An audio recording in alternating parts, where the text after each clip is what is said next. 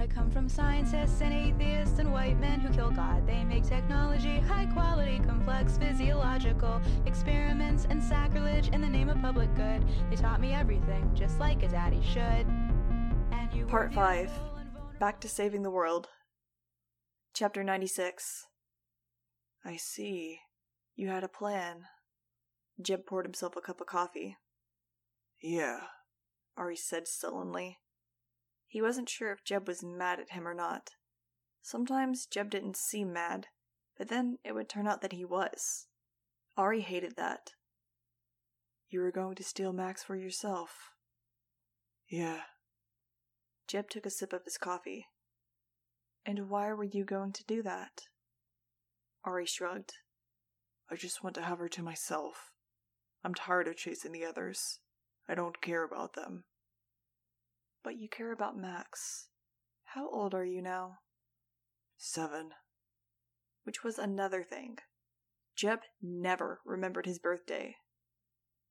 But I'm big, bigger than you. Yes. Jeb made it sound totally unimportant. Ari, I'm proud of you. Wh- what? Jeb turned and smiled at him. I'm proud of you, son. I'm impressed that you made a plan for yourself and that you chose Max. Ari felt like the sun was shining warmly on his shoulders. But was this a trap? He looked at Jeb warily. Oh, yeah? Yes. You're only seven, but you're thinking like a grown up. It's incredibly interesting. Tell you what, I want to see where this takes us. We're going to find out where the flock has gone, and when we do, you can put your plan into action again. My plan? Yes, your plan to steal Max. I'll help you make it happen. We'll take out the rest of the flock, but you have to grab Max. Where were you going to take her? A place. We'll work out the details later. In the meantime, get some rest, eat something. I've already got people tracking the flock. Slowly, Ari turned and left the room. If this was true, an almost painful burst of joy exploded inside of him. Dad was going to help. Dad had said that he was proud of him. He was going to get Max all to himself. It was like Christmas and his birthday and sort of Halloween, all rolled up into one. Chapter 97 Have you. No, I guess you never have. If you've never flown with hawks, there's no way you'd be able to understand what it's like. Maybe if you've swum with sharks or something, but not like at SeaWorld, but in the ocean. That might be kind of close to this feeling. I looked over at Nudge. Her face was serene, curly hair streaming behind her. We had just crossed the border from Virginia into North Carolina. The Appalachian Mountains rose beneath us, not as high and not nearly as pointy as the Rockies. These were older ranges, and time had softened them. See? Some of that geography stuff stuck with me after all. We were high, high up, where oxygen was pretty thin. The sun was hot and bright on our backs and wings, and we had nothing but open sky all around us in every direction. Best of all, we'd spotted a flock of broad winged hawks and joined them. At first, they'd scattered, wondering who the heck these huge, ugly raptors were dropping down on them. But then they'd cautiously circled back. Now we were wheeling in and among them, flying in loose formation, the six of us, and maybe twelve of them. I'd already hissed at Total to be very quiet and not make a sound. He huddled in Iggy's arms, nose quivering, small black paws twitching as he chased them in his mind. This is incredible, said the Gasman, tilting one wing down to soar in a huge circle around us. I grinned at him. Just two hours ago, we'd been screeching out of Anne's yard as the Erasers swarmed out of vans, aiming their sights at us. Now we were free, breathing thin, pure air, surrounded by creatures who showed us what to aim for. Their fierce, proud beauty, awesome grace and flying skill, and unjudging acceptance of being so incredibly different from them. It was a huge change from, say, erasers, who mainly showed us how not to be clumsy, predatory idiots. And I, for one, was thankful. Maybe we could just live with them, Nudge said wistfully. Yeah, said Gazzy. Cause you love eating raw squirrels and snakes and stuff. Ew, I forgot about that, said Nudge. Anyway, guys, we can't live with them, I said, stepping up to my role as full time Rainer on Parader. We need to get farther away. I want to go to Florida. You said, Total chimed in. And though the Hawks had wearily accepted our speech, Total's voice made them realize that he was alive.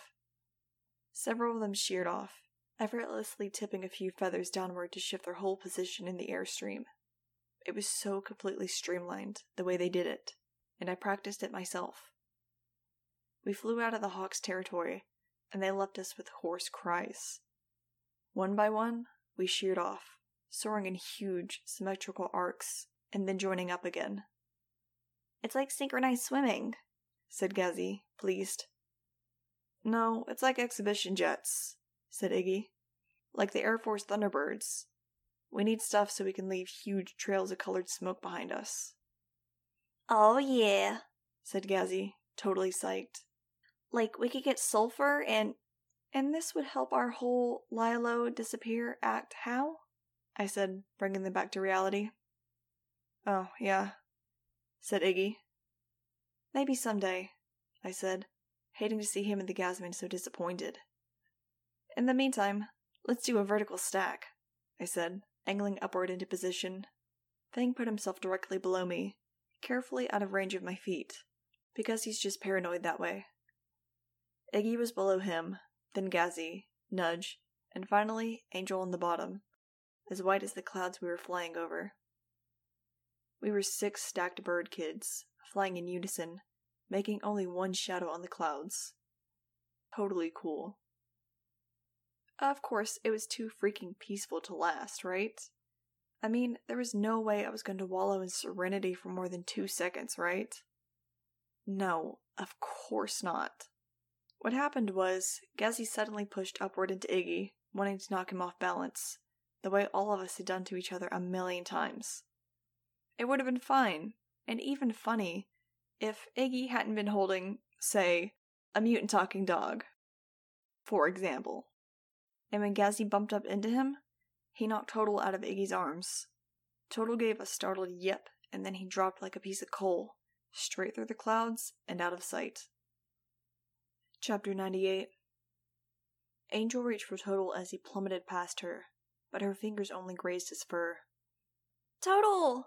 she cried, and Total started barking and howling, dropping farther away, his voice trailing off. Oh crap, I muttered, then veered down past Fang. If I'm not back in two minutes, do not let Angel have another pet. Then I tucked my wings behind me and started to drop. Max, get Total! Angel shouted after me, her voice panicky. No, I'm dropping straight down through the clouds just for fun, I said to myself. I know people always fantasize about dropping through clouds or walking on clouds, landing on clouds. The thing is, clouds are wet. Wet and usually chilly. And you can't see anything. So, not as high on the fun scale as you might think. I followed the sound of Total's howling, letting myself fall toward the earth. Suddenly, the mist cleared and I saw the ground, green and brown, below me, plus a bunch of white. Ah!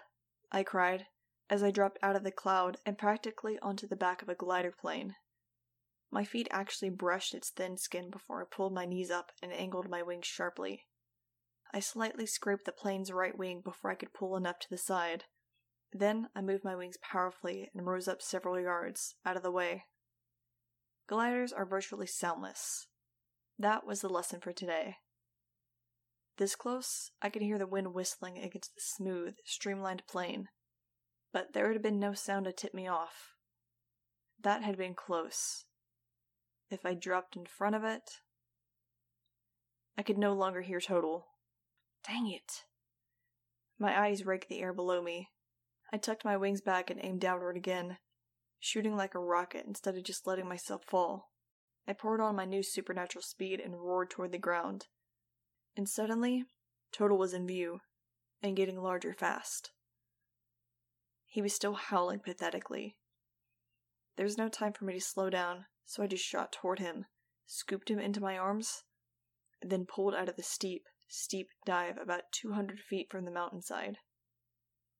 Raising my face to the sun, I rushed upward, my wings feeling like steel, like fusion rockets. I looked ahead to make sure there was nothing above me. Then I finally glanced down to check on Total. He was crying. Large tears made wet streaks through his black fur. You saved me, he choked out. I couldn't fly. I was falling. But you got me. Yeah, I wouldn't let you fall, I told him, and rubbed behind his ears. Still weeping, he licked my cheek gratefully. I clenched my teeth. The rest of the flock was circling overhead. Fang had made Angel stay with him. She was peering down anxiously, and as soon as she saw me coming, she hurried to meet me. You got him! she shouted happily. You saved him! Total wiggled excitedly in my arms, and I let him go over to Angel's embrace. He weighed almost half as much as she did, so she couldn't hold him long. But right now, they were crying in each other's arms. Fine, let him lick her. I rubbed my cheek against my sweatshirt shoulder. Angel was actually crying herself, I realized. She almost never cried.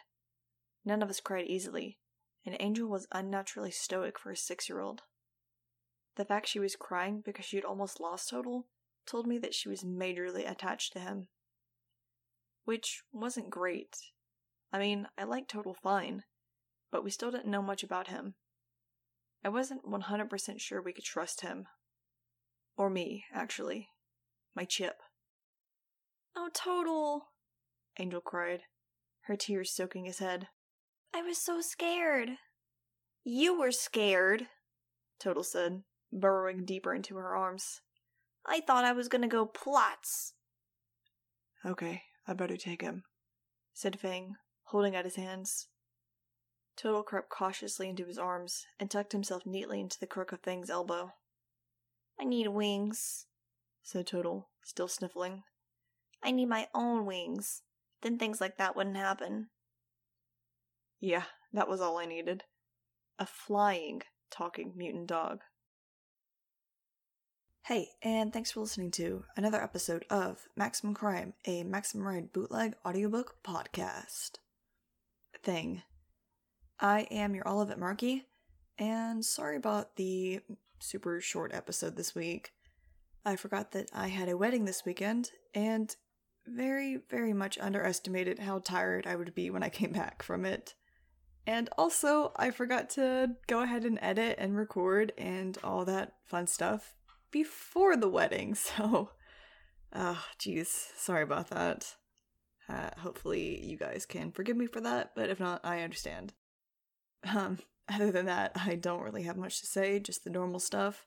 If you want to get in contact with me, you can email me at maximumcrimepod at gmail.com, or you can hit me up on my Tumblr over at maximum-crime-pod. Alright, I think that's all I gotta say. So until next time, fly on.